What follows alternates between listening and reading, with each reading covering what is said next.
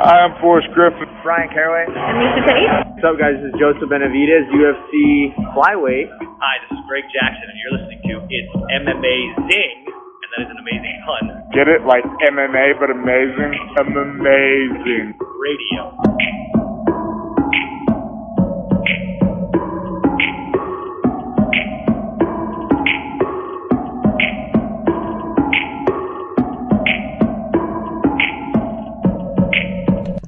Welcome to It's M Amazing Radio. I am your host, Dr. Law. I'm back.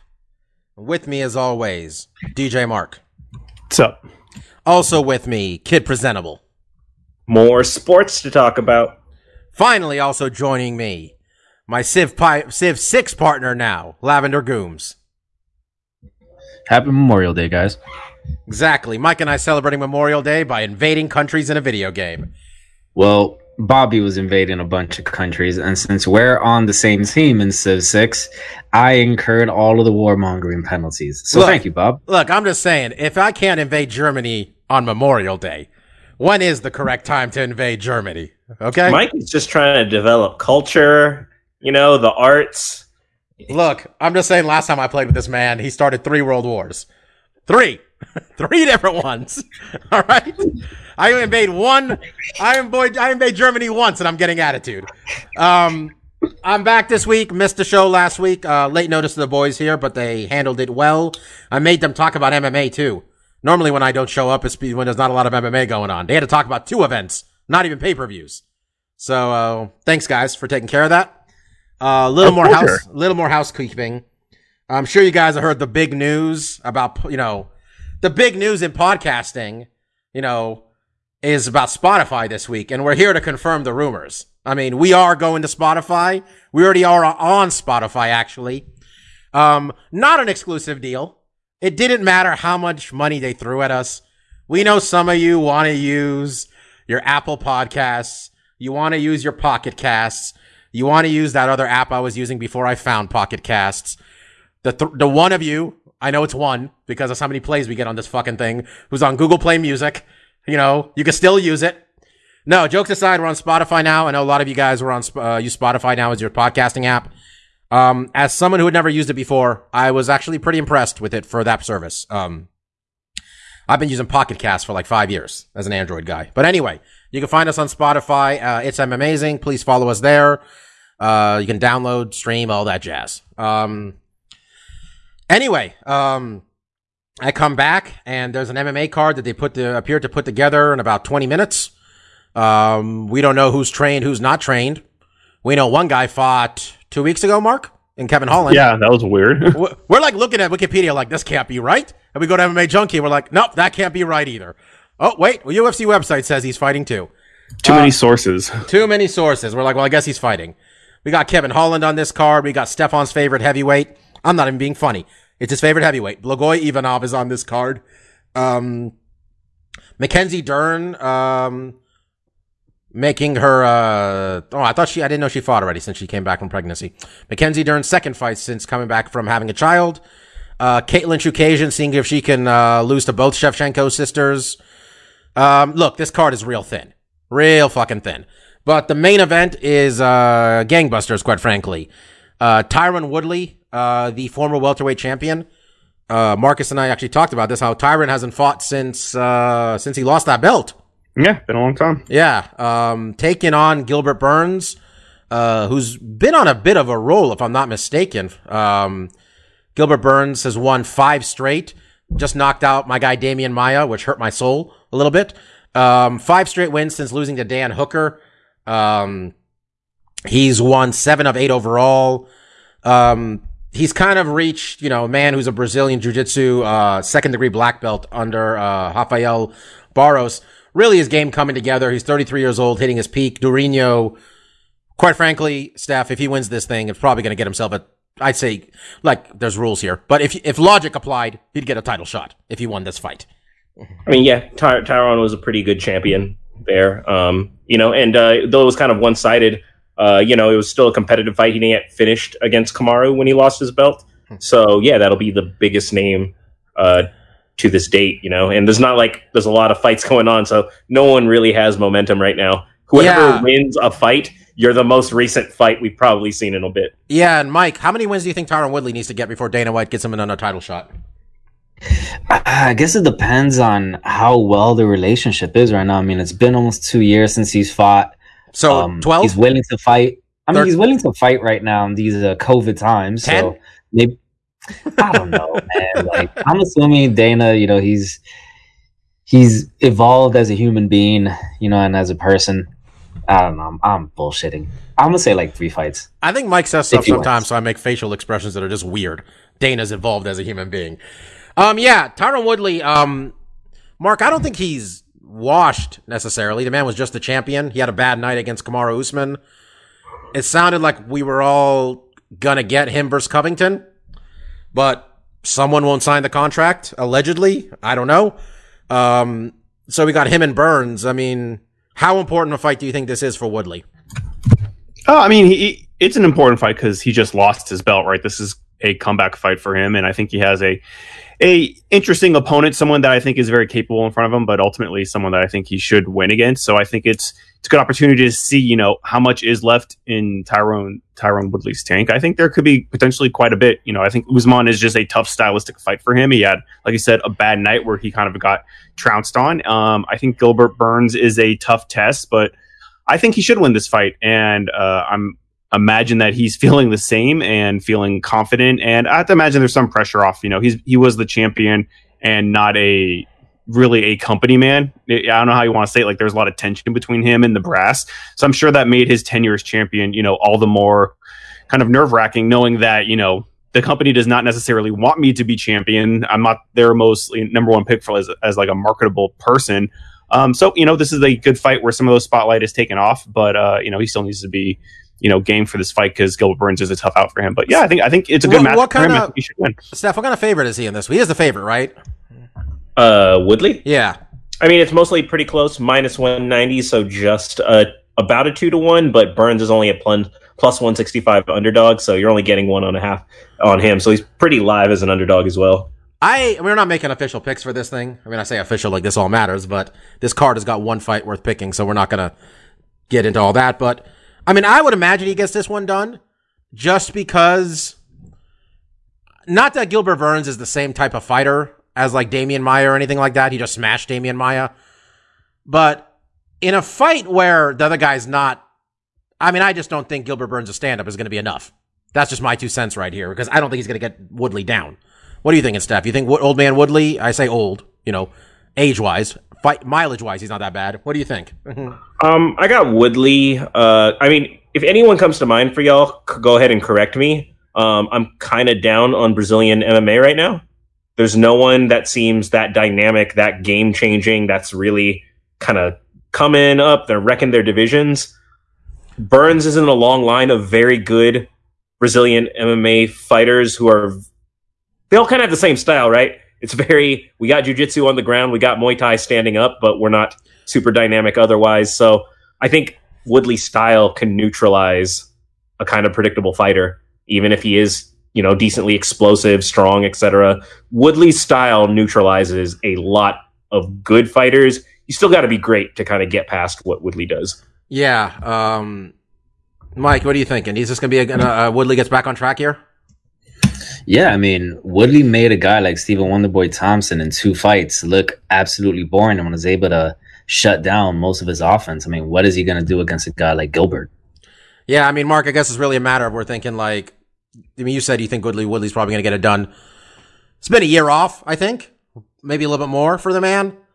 But Woodley's always had big gaps between his fights, so I don't really doubt that he's going to come in and come in ready, right? I mean, Yeah, I mean, it, unfortunately, yeah, it has been kind of a staple of his career, at least recently, having these big gaps. Whether it's people not signing contract, like you said before, or you know, there always seems to be some reason. But yeah, you know, having you know a, a year long layaway for his fights hasn't been super um, abnormal for him. But yeah, I, I think I think stylistic. I mean, really, I think what it comes down to Woodley, I think stylistically he matches up pretty well, and it's really just Gilbert Burns hasn't had this level of competition. You know, a former champion, someone as dominant as Woodley, um, and he hasn't been able to fight against that caliber of opponent. You know, Maia's probably the closest he got there. Um, so this is a big stepping stone for him. I think Woodley has the the skill set to, to win the fight here, especially the experience level. But uh, you know, Gilbert's game, uh, and I think it's an interesting matchup, but it's not like the most exciting thing in the in the world. But I do hope Tyron gets a win here. and We can see you know where he goes from there. I like when you look up Gilbert Burns on Wikipedia. They say, "Do you mean Gilbert Burns the fighter or Gilbert Burns the farmer?" The former, yeah, Nah. and it's not even like it's not like a relevant farmer. It's a I'm farmer not thinking from what he did. 1798 from 18. So he's like, who is it? And it's like his brother was a poet. Like, yeah, okay. You looked into this. I'm like, what did he do? like, he's just he's just a farmer. Okay, not the best farmer. You know, Yeah, it'll turn out he did some type of irrigation technique I guess that a- uh, revolutionized crop growth. he's some sort of Freemason. I don't know. Um, Steph, your boy Blagoy getting back in there. Um, Blagoy uh, taking on Augusto Saka- Sakai. I you thought Blagoy beat Derrick Lewis, or you thought he took enough damage they should have just given it to him, one or the other. But like, I thought he won because his win his win condition is different than other fighters. Mhm. I like him not for MMA reasons. Bob Bobby was right in saying I really like him. If you don't know who Blagoy even is, I, I don't blame you, but look him up. Look up his story. The man is unkillable. Like Yeah. the universe has taken several bullets at him, and they've all missed or ricocheted off. He is he is the most invincible human being I have ever read. Um, so I like him, and the fact that he yeah he he survived all that Derrick Lewis had for him. He took him down a couple times, so that was a win in my eyes. Um, I think they're setting him up for a loss here. To be honest, looking at this matchup, just uh, he's going on a guy who's won four straight. Three of those four are knockouts. I It's think a coin flip. Um, the odds have it as minus 115 to Augusto Sakai to minus 105 for Blagoy, so it's a double fight favorite match. Uh, means the line makers have no idea what to do on this fight. But I'll, t- I'll tell you this, Bob. Every match is designed for Blagoy to lose. What match do they set up to Blagoy to win? They don't want Blagoy to win. He just he's tough. He's gonna reading- even if he loses, it's gonna be a tough, ugly fight. if I'm not mistaken, didn't I read there's some sort of travel restriction with the with Brazil because Brazil's doing absolutely nothing with the coronavirus? Are these dudes just stuck here, or do they get to go home? Like I know what's his name lives here. Burns lives here. I don't know if Sakai lives here. I've heard of several people, not necessarily in MMA, but who aren't citizens, but they got they've got people got caught when borders locked down. There are like citizens in other countries who are locked down, people who are traveling. Um, there's people locked down in Canada, I guess. So it's very possible. Yeah, this is a, such a mess. Um, Kevin Holland's fighting again. He just fought. I think he won in like 40 seconds, maybe. Is that right? I think. I don't like that, Yeah. Okay. He's there. Let's get him two paychecks. He probably but he's not because they had the other events were in Jacksonville and this is in Vegas. So it's not like he was like already there. It's like they still had to ship him. Across Well, the let's let's get let's spread some of his coronavirus that got in Florida. Spread it all over Dude to just Nevada. snuck in with the octagon equipment. it's like, oh, dude's already here. Might He's just well. in the semi truck. That's all it is. I mean, he's a young guy, uh, 27 years old. He's, I don't know, th- four and one in the UFC. No, I'm sorry. I mean, four and him, two. man. Everyone's check. scrambling to get fights, and the dude's like, "Yeah, I'll fight." I, I just, I, what was the circumstance? Was this what it was always planned? I don't I'm understand trying how to figure out what. Yeah, let me see. Yeah, A I- whole division of people that are probably like, "Yo, I'd like to take a fight." it doesn't even like normally there's an explanation of how he got here on Wikipedia. It just says they're fighting. Um, I guess because they know he tested negative, they're like, we can keep this guy fighting. Yeah, this way. I guess it's, it's what they got the UFC so cheap. They're like, we can pay for. It's cheaper to pay for a flight than another coronavirus test. And the guy's, I don't know, he's from Riverside. He might have just, he might just drive up to Vegas. It's very weird. Yeah, it's strange. Uh, Mackenzie Dern back uh, fighting again. I think a lot of the shine is more normal. It's hard, honestly, man. It's hard to have shine on anybody right now. We're all just kind of in this. We put I mean, when it comes on. to- it's it's especially hard to have shine on someone who consistently misses weight.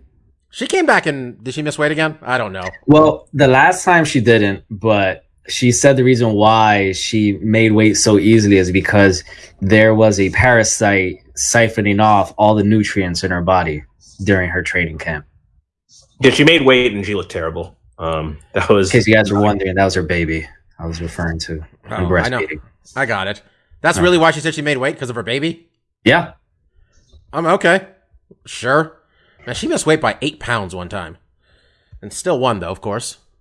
You Yeah. give her a lot of shine, and you know she's a, she's the biggest favorite on the card at minus four thirty. Um, if you have access to gambling, I would absolutely take a flyer on Hannah Cifers at uh, plus three forty five. Mackenzie Dern is not that good. She is. You want to see some of the worst boxing in women's MMA? That last Check fight. out this Mackenzie Dern fight. That last fight. Yeah, I watched. A, I watched a couple. If she can get it to the ground, though, I mean, the fight's basically over. Yeah, But she loves boxing, Mike. Have you watched her fights? She wants to box so bad. She's taking on Hannah Shockwave Cifers.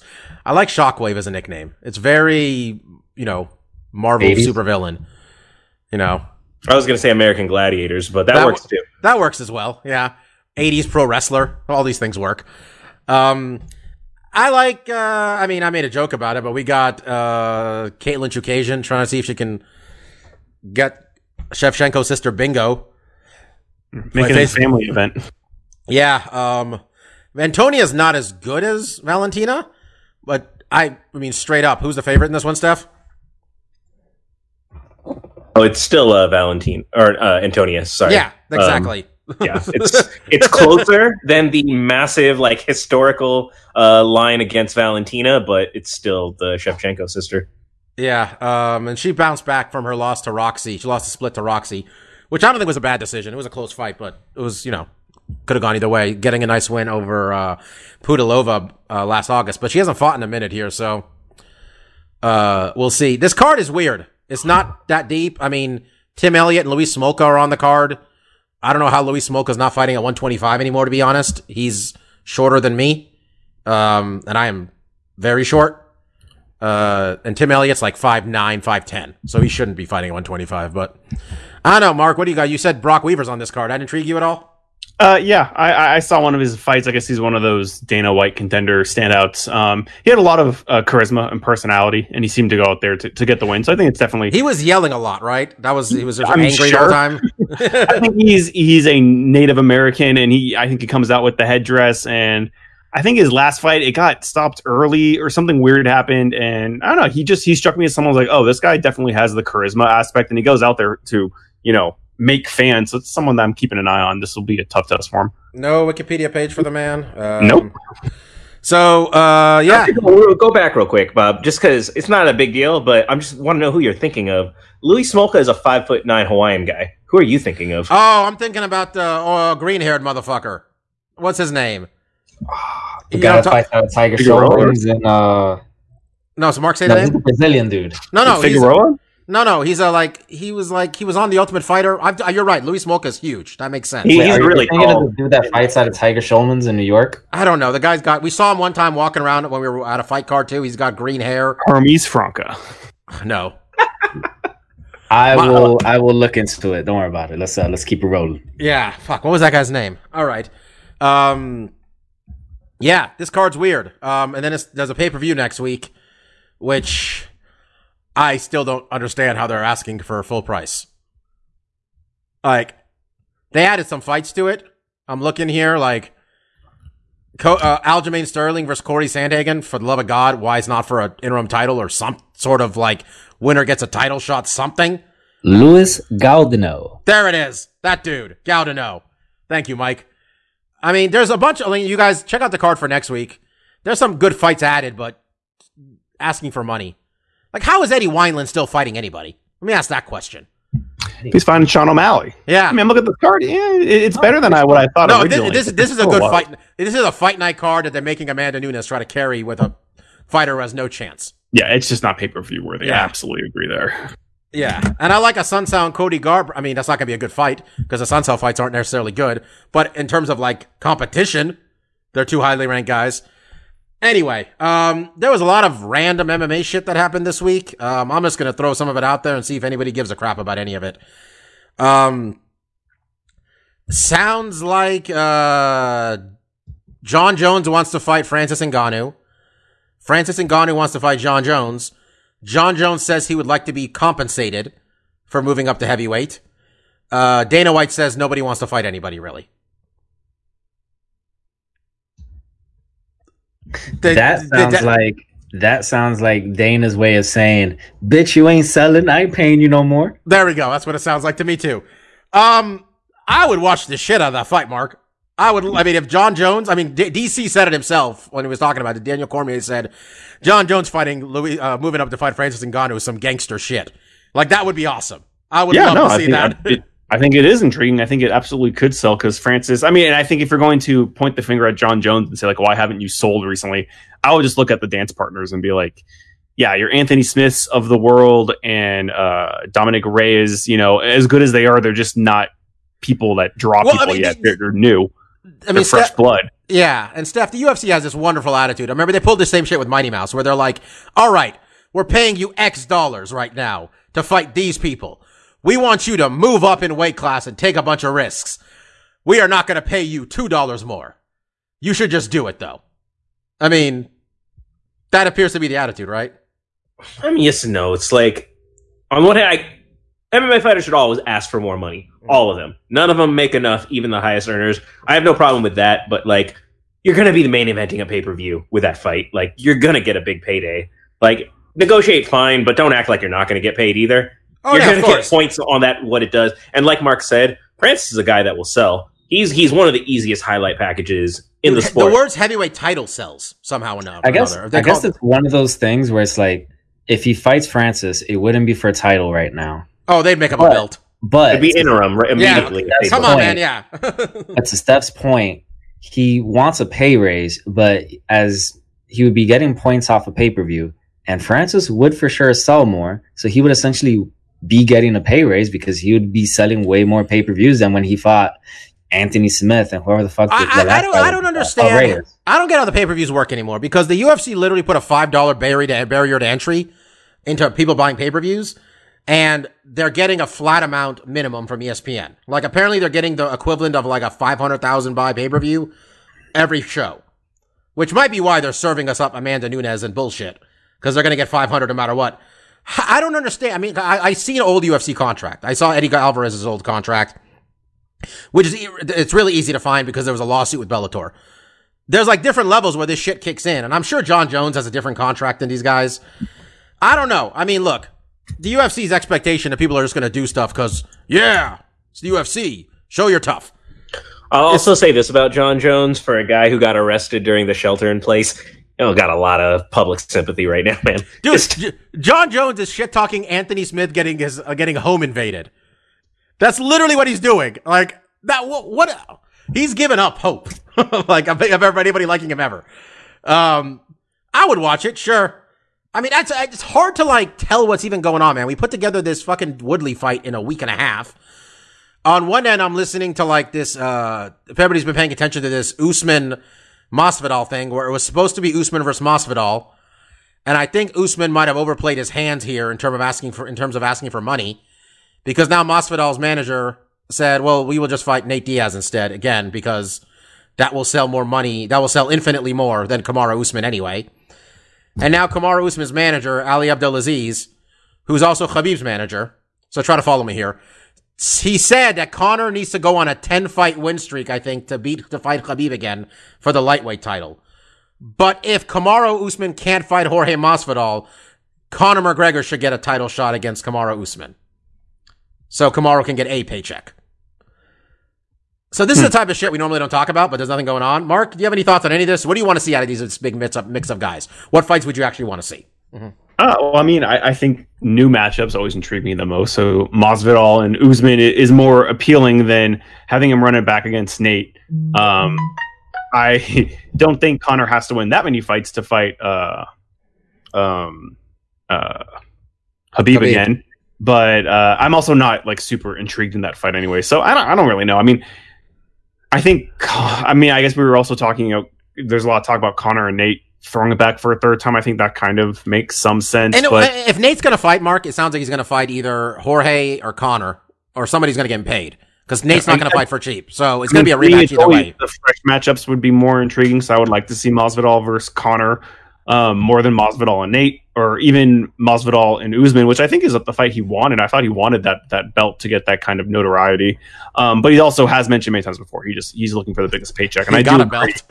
Yeah, and I do agree. You know, him and Nate would probably pull better pay per view numbers than him and Usman, but with Usman, you win that fight. You know, you are the champion. You know, I think that that is. I mean, look at the the BMF belt was all fun and games, and it was you know it was a really fun little event they did there, but it's not the same as the actual best fighter of that division. I think Masvidal does kind of covet that. Mike, my thoughts on this are in a world where Nate's going to come back, assuming he does, I'd rather just give me Nate and Conor three. So I'd rather not watch Conor versus Usman. I'll watch anything. I'll be honest at this point. Conor McGregor is going to get my money, but like I'd rather watch Jorge and Usman uh, like that combination than Conor and Usman because Kamaru's way bigger than him.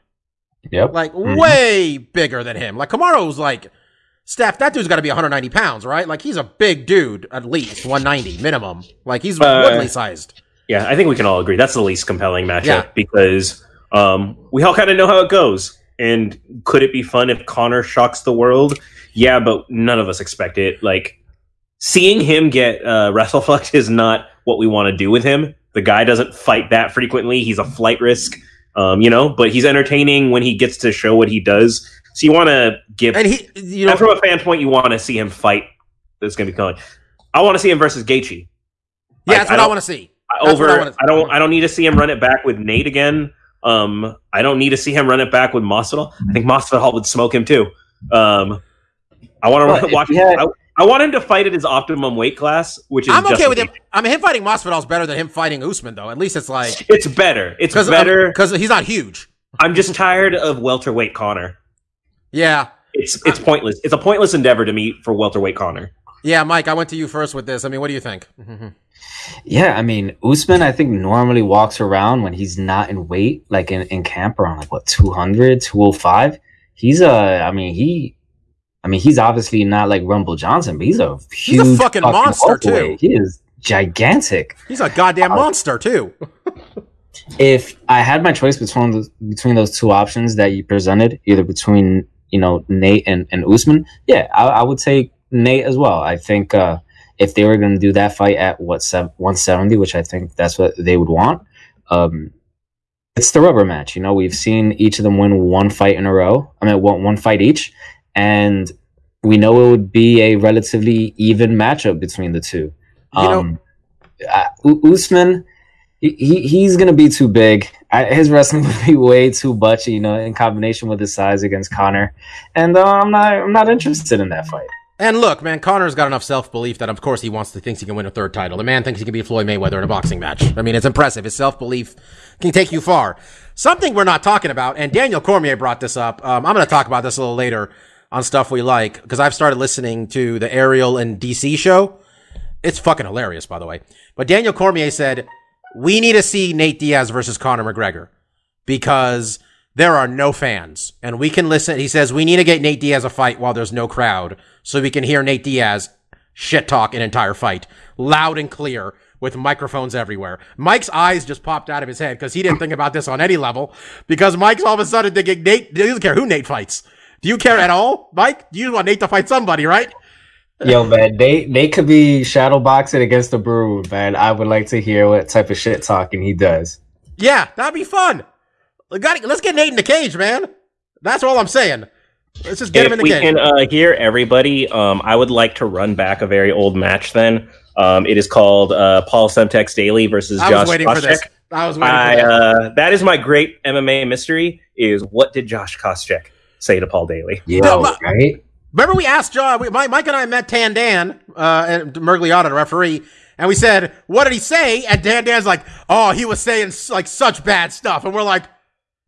What? We're not children, Tan Dan. I'm 25. Tell me what the fuck he said. He's gonna sell it in his book one day, Bob. There's a book deal waiting. Tan Dan knows there's one more check to cash in. The worst, one of the dumbest MMA controversies at the time were like, did Josh Koscheck call Paul Semtex the N word? I'm like, Josh Koscheck's black. What? Yeah, he was half black and he grew up in rural uh, Pennsylvania, where he was the target of much racism Yeah. through most of his life. So And, I, and I'm like, yeah, probably he might have. I don't like. I don't know. I don't think that's what set him off, though. Um. Yeah. I, look, if we're gonna get, I mean, I did like uh discussion. I mean, since I'm talking about already, the Ariel and DC show. They started talking about Fight Island, where Ariel said, "I don't think Fight Island is real," and DC said, "No, it's real." And then Ariel's like, "Would you rather fight on Fight Island or at the UFC uh, Apex?" And uh, David Cormier said he'd rather fight at the Apex because he does. He thinks it'd be hot fighting on Fight Island, and he gets tired enough in his fights. I appreciate the honesty from Cormier there. Um. So yeah, that's where we're at with this sport, guys. Uh, we got no champion at 125 and, and 135. He officially retired again today.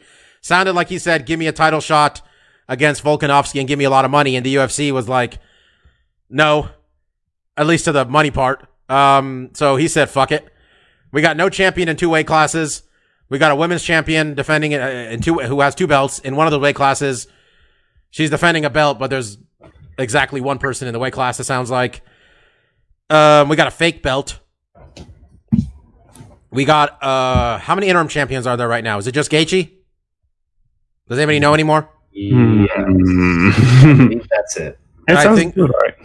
Uh, we got a heavyweight champion who's being pressured into fighting while he's trying to get a gym that will stay open in Ohio. Um, we got the greatest ever, if you're asking Stefan or many people, saying he'll move up and fight a monster at heavyweight, and we're getting the promotion saying, nah, he doesn't want to do that. And if he does, if he wants more money, fuck him. Uh, it's pretty much par for the course, right, Mark? This is just what we got going on, huh?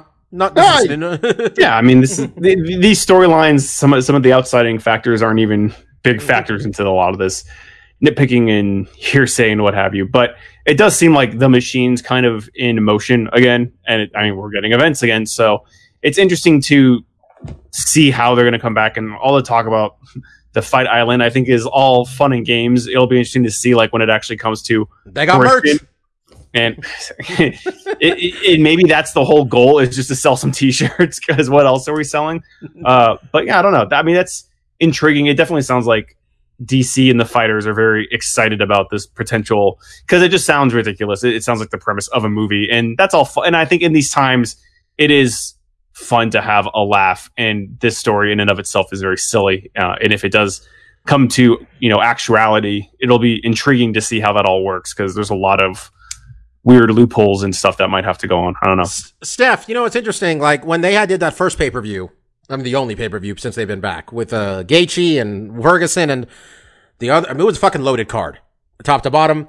And we hadn't had any MMA in a couple months, and we all got really excited. Actually, I remember the day of, we actually were excited to watch fights. And maybe this is just my thought, but let me get your opinion on this. Did you think there was like an opportunity for the UFC to maybe, maybe pick their shots a little bit more here and actually like put on like some big fight cards, not maybe drive us into the ground with number of fights, but you know, instead we're back to where we started. Like we like we're already like looking at this card like, man, what is this shit?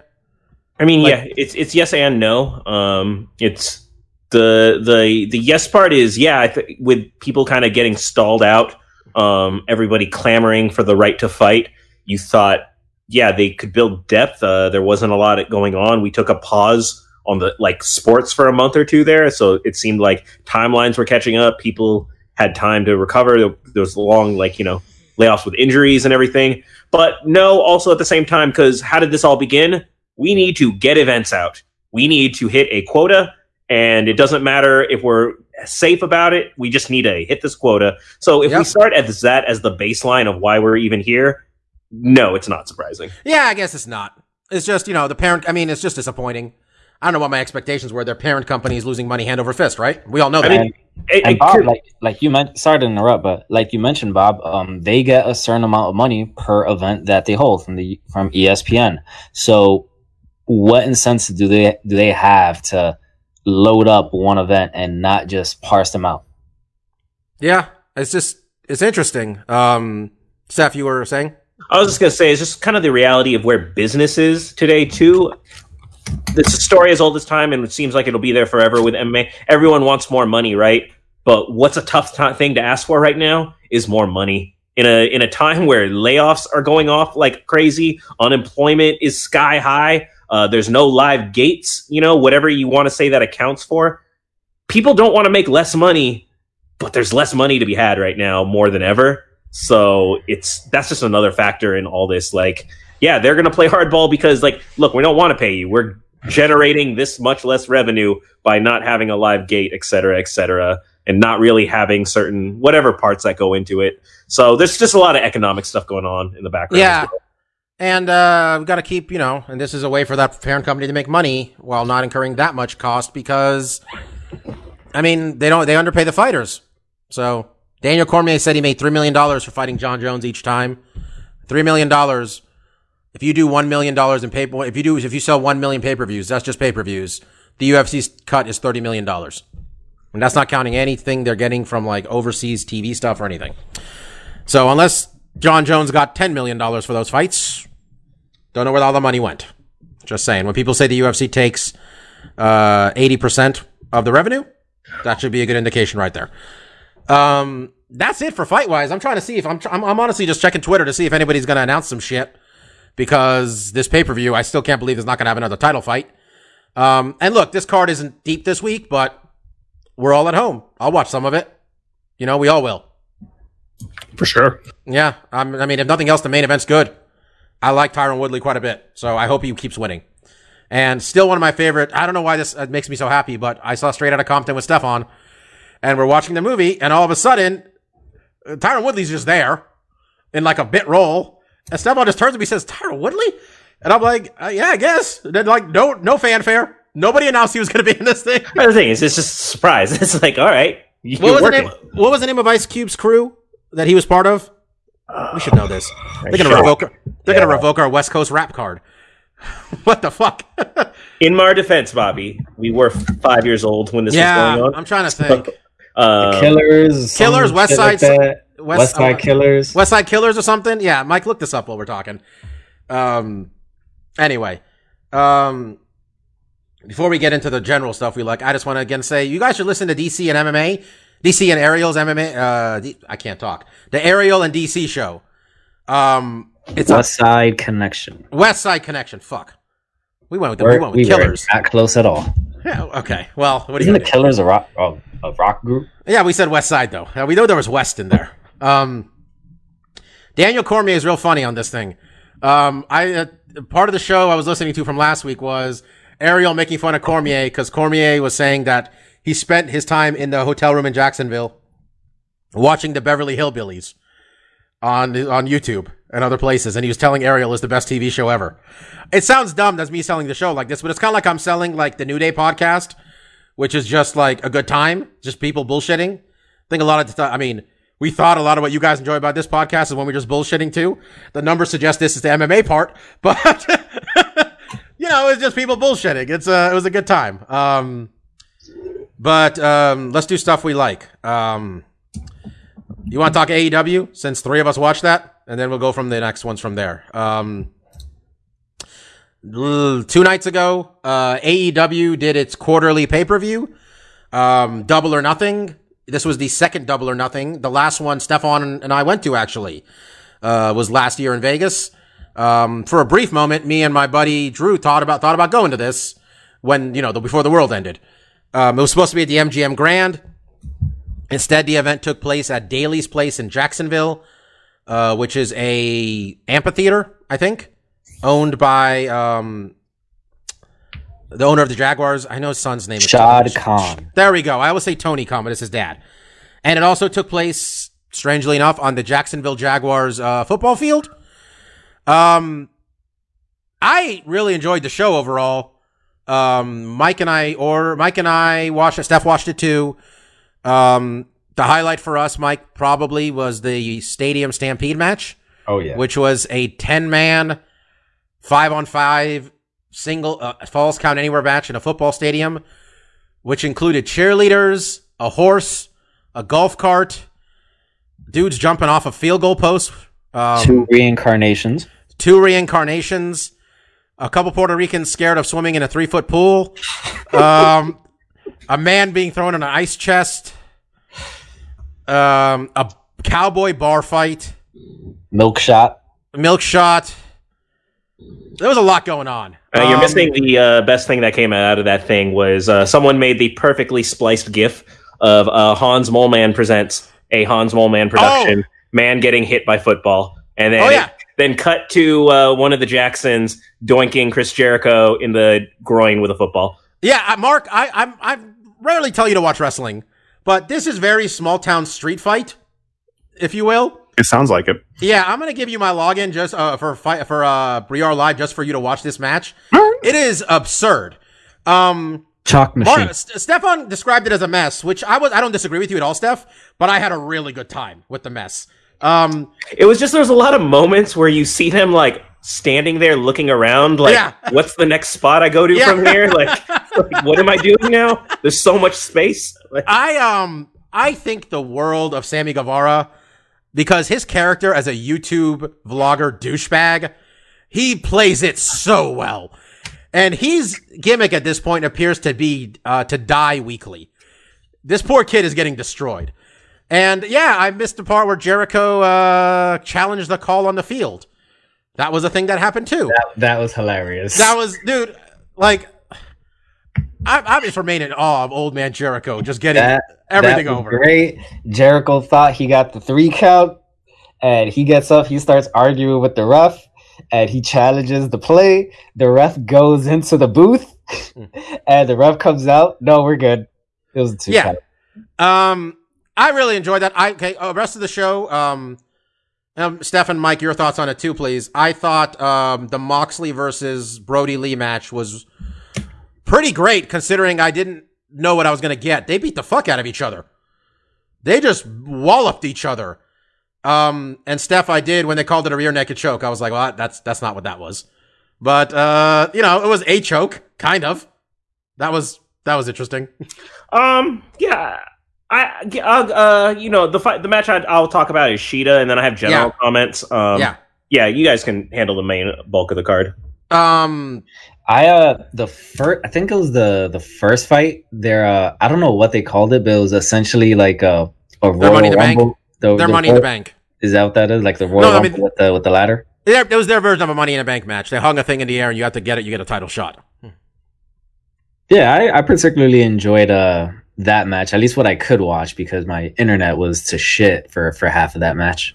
I enjoyed uh, Orange Cassidy coming out and then asking the announcers, "How do I win?" And then the announcer saying, "No less than twenty times has the rules been explained to Orange Cassidy." Um, uh, Penelope Ford and Kris Statlander was kind of just there. That was that kind of stuck out. Um, MJF and Jungle Boy really showed how they're going to be the stars of this company. For like, I didn't. I had pretty. Not my expectations were low. I just kind of thought the whole point of the match was to get MJF over and it was just awesome. They really brought it, both of them. It was great. And then um, Stefan wanted to talk about Hikaru Shida versus Nyla Rose. Uh, Um, yeah, gr- she, great Shida, match. Shida, I just really liked. Um, I haven't followed AEW that closely, honestly, since we went. I think it was exciting for me in the kind of early going. You know, um, by them running an all, uh, or sorry, double or nothing too. You know, congratulations, one year. You guys kind of officially made it. You know that this whole thing worked out. Um, but Hikaru Shida was like a Japanese women's wrestler who I kind of identified when we went a year ago. I really liked her. Um, and I started following her on Instagram and social media. She's a super otaku nerd. Like she's constantly cosplaying video game characters, uh, Marvel heroes, and everything. You know, she's basically this Japanese girl who likes all the same dorky stuff I do.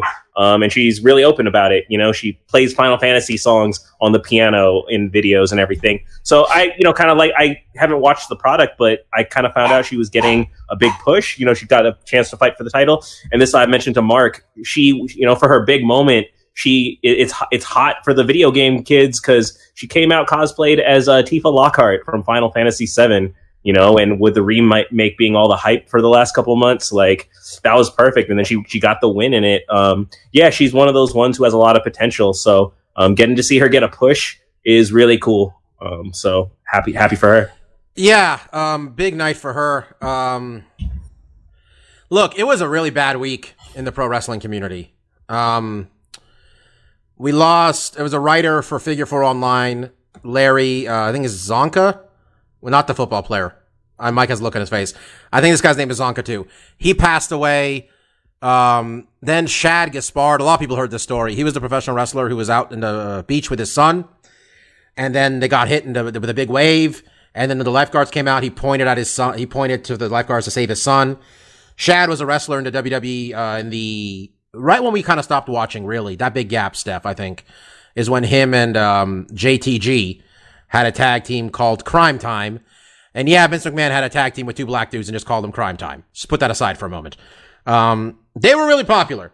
And Shad was a really good dude outside of uh, wrestling. Also, he was he uh, stopped a robbery one time. Um, something for our video game fans out there. He was the model for um, what's the name of that? Kratos is that a character's name? Mm-hmm. Uh, God of War. He was the model. For, he was the model for Kratos. Also, by the way, Uh, he passed away, and um, there was a GoFundMe, and uh, a lot of the wrestlers, Jericho, Tony Khan, Cody Rhodes, donated a bunch of money. Uh, John Cena donated forty grand um, to the family. It was all it was for uh, Chad's family. It was really sad. And everybody, you you know, you never heard a bad word about him. And this is wrestling. You hear bad words about everybody. And then there was that gut punch for a lot in the industry, which was when 22 year old uh, Hana Kimura, who is from Stardom. Yeah, she's from Stardom, and uh, she was on the Japanese reality TV show Terrace House. Um, I guess she did. I don't follow exactly what happened, but I guess she was being portrayed as the bad guy or something on this reality show. She got cyberbullied. I guess is the prevailing thought, and she uh, killed I- herself. That's got to be something because there's not really bad guys on Terrace. I don't House. understand what happened. Like I was trying to figure it out, but like, and I guess like the community that watches that show online is real Yeah, they're crazy. toxic. No, yeah, they're crazy. I mean, that's saying something because this is a wrestling community. Normally, is pretty shitty. I mean, every online community has their shitty parts, but I guess this this shitty I, show, uh, which I, I, I think Mike I'll take o- I. I'll take over from here Yeah, because I don't know what- think I don't know what I'm this the is. Terrace. House expert on this show. yeah, go for it. Explain what Um, happened here, man. Yeah, so Terrace House is a huge show. I, I can't believe that's the community that was cyberbullying her, not the wrestling community. But actually, I could probably understand that. But it's a huge show in Japan. It's essentially their version of the real world. If the real world was with a bunch of very polite um, Japanese people, um, and every so often there is a quote unquote bad boy or, or bad girl that gets on the show that um, the fans just hate um, and I guess that was the case with uh, with Hana. I haven't gotten that far on um, this season because that's the, the current season that they're on. Um, and there were some people in previous seasons that got a lot of hate as well. And uh, one of the people that I actually follow on uh, Instagram from the Hawaii season, she wrote a long Instagram post because she was one of the villains in her season, and she talked about just how toxic um, Terrace House can be, and and a lot of the fans that that watch the show that even now, like three four years since she had her season, she still gets a lot of uh, you know threatening and and horrible messages into her into her DMs. So sad to see that you know the fans of a show that I really like may have contributed to to her death. Yeah, people are real shitty online, man. That's just the way it is. Um, and like, I mean, not that that's just something we got to accept. And look, everybody said like, oh, everybody, you know, be nice to each other, which will last about 20 minutes, right? Let's all be honest with each other. Um, there was a really cute story, and if anybody has a chance, go check out Will Ospreay's um, Twitter account. Uh, so Hana was wrestling in Stardom, which is a uh, Japanese, as a female-only wrestling organization in Japan. Uh, they don't really mix men's and men and female res- uh, wrestling in Japan. I think New Japan's starting to do it, but Stardom is all females. And uh, Will Ospreay is a famous, a very famous wrestler in Japan. He's a he's an Englishman, but he wrestles in Japan. And his wife or partner is part of Stardom, Bea Priestley. So he talked about going to a show, and he said he was just sitting there backstage. He didn't know anybody, so he's sitting there watching a video on his phone. And then uh, Hana came up to him and, you know, in her broken English was like, "What are you watching?" And then she sat next to him and watched his video for five minutes. And then at the end of it, she told him, "Oh, I don't understand." And Will goes, "Well, why why'd you you know sit here and just watch it with me the whole time?" And she said, "Oh, I want to be with Ospreay." In her broken English, basically, she didn't want the guy to be sitting there by himself. You know, just a real sweet story, man. It was just there was you could tell like Steph, um, all the uh the Joshi girls, which is what they call female Japanese wrestlers in Japan, all the ones who've made it to the U.S. You uh, you talked about this with me. They seem like they have a real sisterhood, and this really really devastated the community. It seems like. Uh, yeah, because um, I kind of learned this story through the point of view of my favorite of those Japanese women's wrestlers who've made it to WWE. Um, that's Kairi Sane, um, and she broke it down that you know the whole night that this happened. Apparently, Hana had tweeted out photos of her starting to harm herself. Um, but like I think Kairi was saying, you know, it was really late in Japan time, but it happened to be, you know, the middle of the day for her. So Kairi said she started like sending messages, calling all the people she knew, like, "Hey, can someone go check on her? Can someone get her?" Um, and they weren't in time. Um, you know, the, I saw one. It was uh her mother uh, who Yeah. tweeted it out. That one was heartbreaking. Um, a divorced found her. single single mother. Um, this was her only child, and she just had like, "I'm sorry, I couldn't protect you," you know, and just like that that parent sentiment. Um, you know, Lump, uh, one of my dogs, uh, she sprained her paw a couple of days ago, and it's like it's not the same. But I'm just saying, I get that feeling. You feel so guilty. You feel like you let them down when you have when anyone is dependent on you, was your child. It just creates this bond where you know you can't, but you want to protect them from the world. You know, and a mother to a daughter, I can only imagine that's like one billion fold stronger. You know, so Yeah. just seeing the mom even make that sentiment um, is just Yeah. heartbr- this whole thing is heartbreaking and senseless, and it just fucking sucks. Yeah, and it's like, look, MMA Twitter is shitty, wrestling Twitter is shitty, reality TV shows is shitters Twitter is shitty. Shit, Twitter is really shitty to women, specifically, And like really shitty. What like, what really sucks is that us being in our mid thirties, you know, there was a time we remember a time before the internet, let alone Twitter, Instagram, and you know all of these social media services. So I think on some level for us, at times we think, well, just don't go to those, you know, don't go on Twitter, don't go on Instagram. Like if you're being cyberbullied, don't read these things. For us, that's very easy to say that, but for someone who is Hana's age, who's 22, all she's known um, for her intelligent, sentient life is social media. So I can see why, you know, something like, you know, being cyberbullied and being sent just hateful messages all the time. You can't just say, oh, I'm just not going to go onto Twitter. I'm not going to go on Instagram. So that's a fucking shame. I mean, I know it's cliche, but yo, people just stop being such fucking dicks to people. Like, what the fuck? Yeah, Marcus, at the beginning of this, you said you heard about this. I mean, I don't know if you got any any thoughts or anything that you know about the story at all. No, it just sounded really tragic. I think I saw it on one of the websites, and you were just bringing up all the stuff, and I was like, he knows about this one, right? Because even I heard about this one. But uh, Yeah, no, it was a shit week, honestly, for wrestling, and I think that's why they tried to like put on such a. I mean, you'll see it yourself when you watch it, watch the match. They really try to end with like a happy, goofy, good time, just because like, fuck, man, it's depressing enough the world we live in right now, and then they just got piled on with some real tragic shit this week. yeah, You know, um, let's go to you. This uh, go you go to you next, man. What do you what do you got this week? Uh, sure. Um, honestly, not a ton. Uh, gaming's a little weak right now. I would mention last week uh, on Switch, they finally ported over the mobile game, uh, What the Golf. That game came out on the Apple Arcade promotion, and it's actually just a really kind of clever spin on golf games. And they kind of every course kind of has like a new little quirk to it. Um, I've been really enjoying that on Switch. I guess I would mention uh, upcoming uh, tomorrow if you're listening to this when we first posted on Wednesday. Uh, PlayStation Sony is doing a state of play for The Last of Us 2, which is going to come out uh, June 16th, I believe. So that's really close. This is probably like the last kind of like deep dive they'll do on that.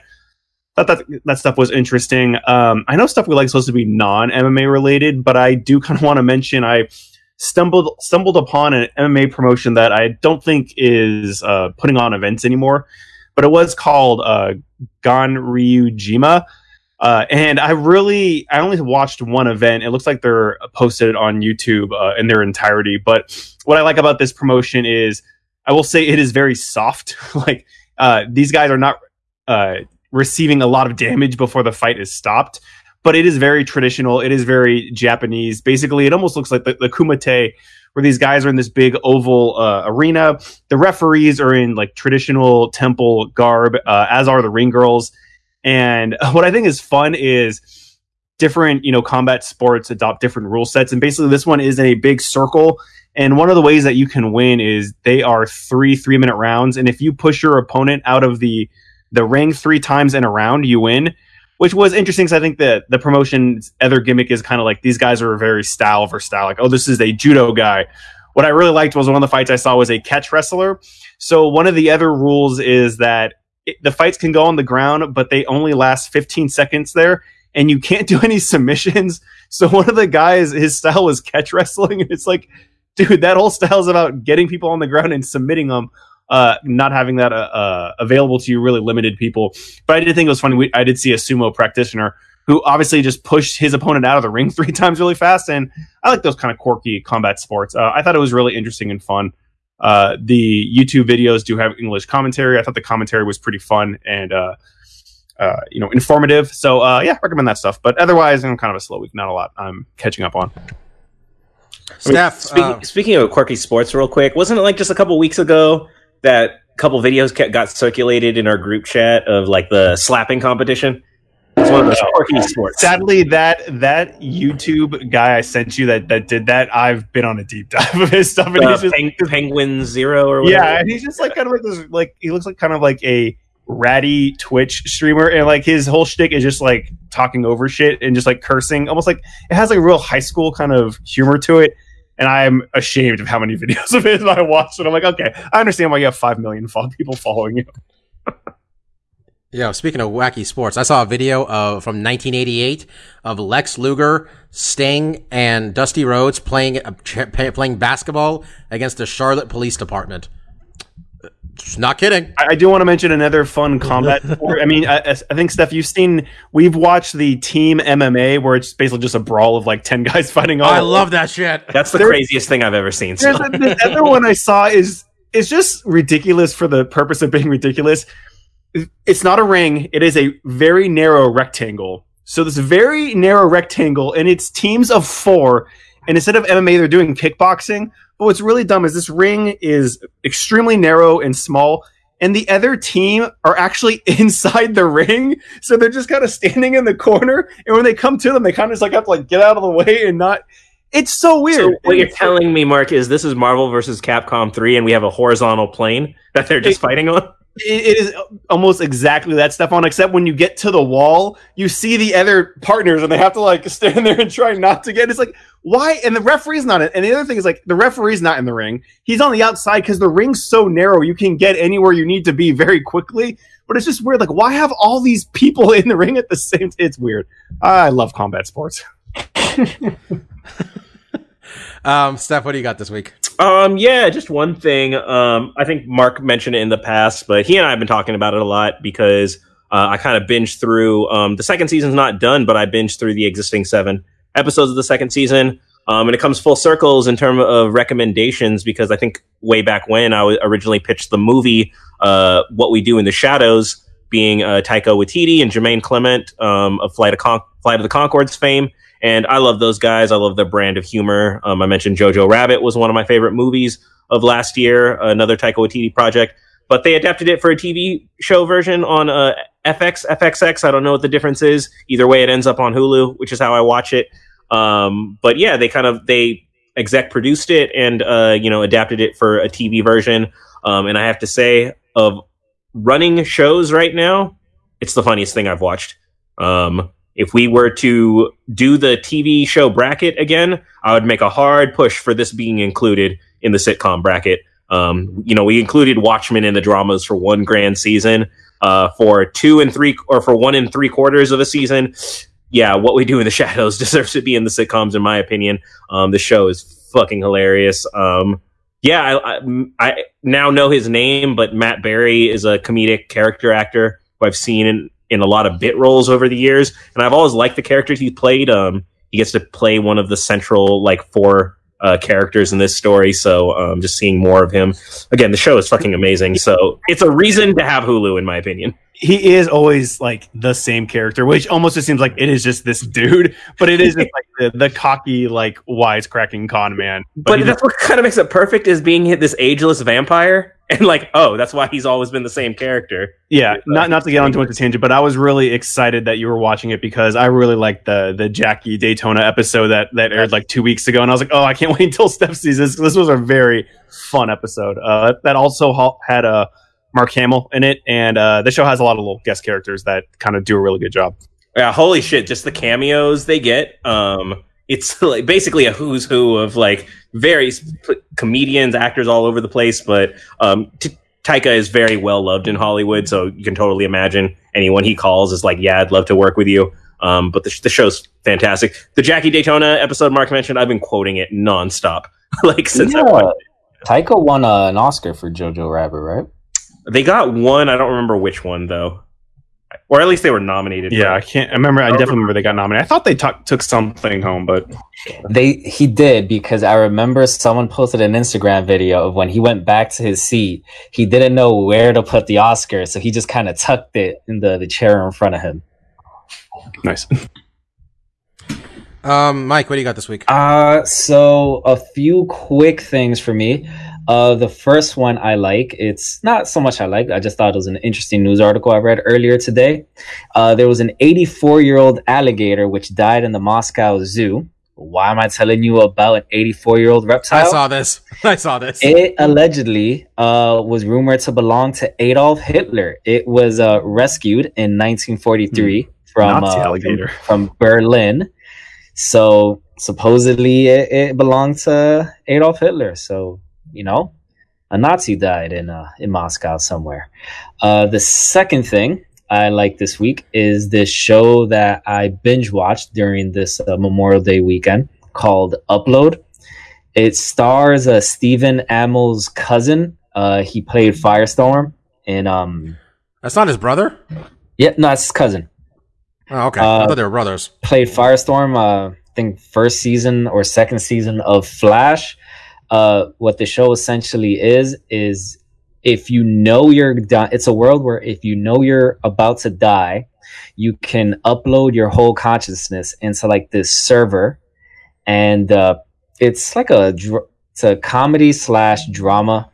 Um, I kept seeing it whenever I went to you know just look for shit on on Is, Amazon. is this is this a Greg Daniels show? Is this what getting this is ads for this Yes. on Reddit of all things? This is this is the Greg Daniels show. This is the part. Uh, this is the guy from Parks and Rec and The Office's show, right? right? Yeah. Okay. Um, I don't know what pulled me into it. Maybe it was just incessant ads, but I started watching one episode and I was hooked. I I thoroughly enjoyed it. I liked whatever his first name Amell is as a as a lead, along with the uh, the the second lead. Um, can't remember what her name is, but I really enjoyed um, her as as the love interest. So if you have some time, which I know you do, because we're all essentially still in quarantine, uh, you should uh, give Upload a, a, a look. And the third thing, which I'm sure Bobby will probably talk about, is that probably for the last two weeks or so, um, we have spent an inordinate amount of our time playing uh, the Civilization games. And now that we're starting to get the hang of Civilization 6 on the computer and actually play on the internet, uh, enjoying that one as well. I mean, I was mostly going to say uh, people should look into the fact that Epic Games is giving a free game out every week. It sounds like. Well, they've been Last doing week- that they started. Oh, I thought it was like because it's like the summer sale or something or spring sale or some shit. It's, No, GTA Epic Five Game the has been giving away games literally since they started, and people still hate the shit out of them. It's very funny. Well, they gave last week was GTA Five. I mean, the week before was GTA Five. This week was Civ Six.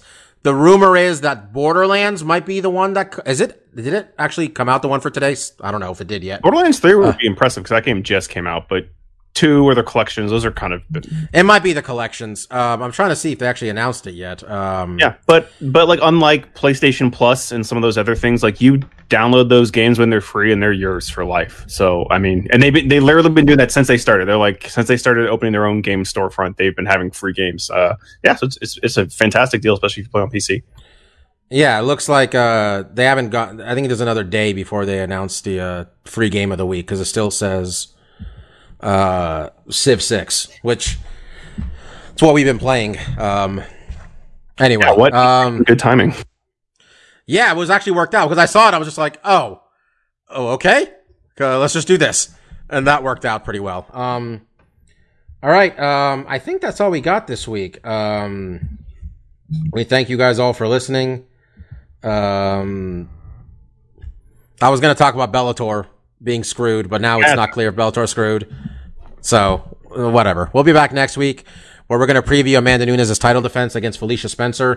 Um, the card actually isn't that bad. It's just probably is not worth 60 bucks, is basically what we're telling you. Um, Amanda Nunes, Felicia Spencer, Rafael Assunção, Cody Garbrandt, Neil Magny versus Anthony Rocco Martin, Sean O'Malley, Eddie Wineland, Aljamain Sterling versus Cory Sandhagen in what you would think is a fucking at least number one contender fight. Alex Caceres against Chase Hooper. You got Formiga versus Alex Perez. Uh, Gerald, uh, Gerald Meerschaert is on there against Ian Heinisch. We're talking about the bottoms of the cards here. So that's happening next week. No one knows where. We don't know where. It's, it's on Fight Island. I don't think Fight. The rumor, by the way, the hot rumor, by the way, is that Fight Island is just going to be that island they were they, they built the shit in uh, Dubai. Mm, okay. That's which makes more sense and doable at that point, I guess. Um, but that's what I want to do. I want to fly to Dubai to fight. All right, guys. Um, thank you all for listening. We really appreciate it. Sorry for missing the show next week. We'll be back next week, though. We're on Spotify. We're on iTunes. We're on Google Play Music. We're on everything that's got a fucking RSS feed. Um, and we're on SoundCloud. And if you want to keep SoundCloud alive, I guess you can watch, listen there, but none of us care. Um, I was Dr. Law. That was Kid Presentable. That was Lavender Gooms. And that was DJ Mark. Uh, thank you all for listening. See y'all next week. Peace. See ya.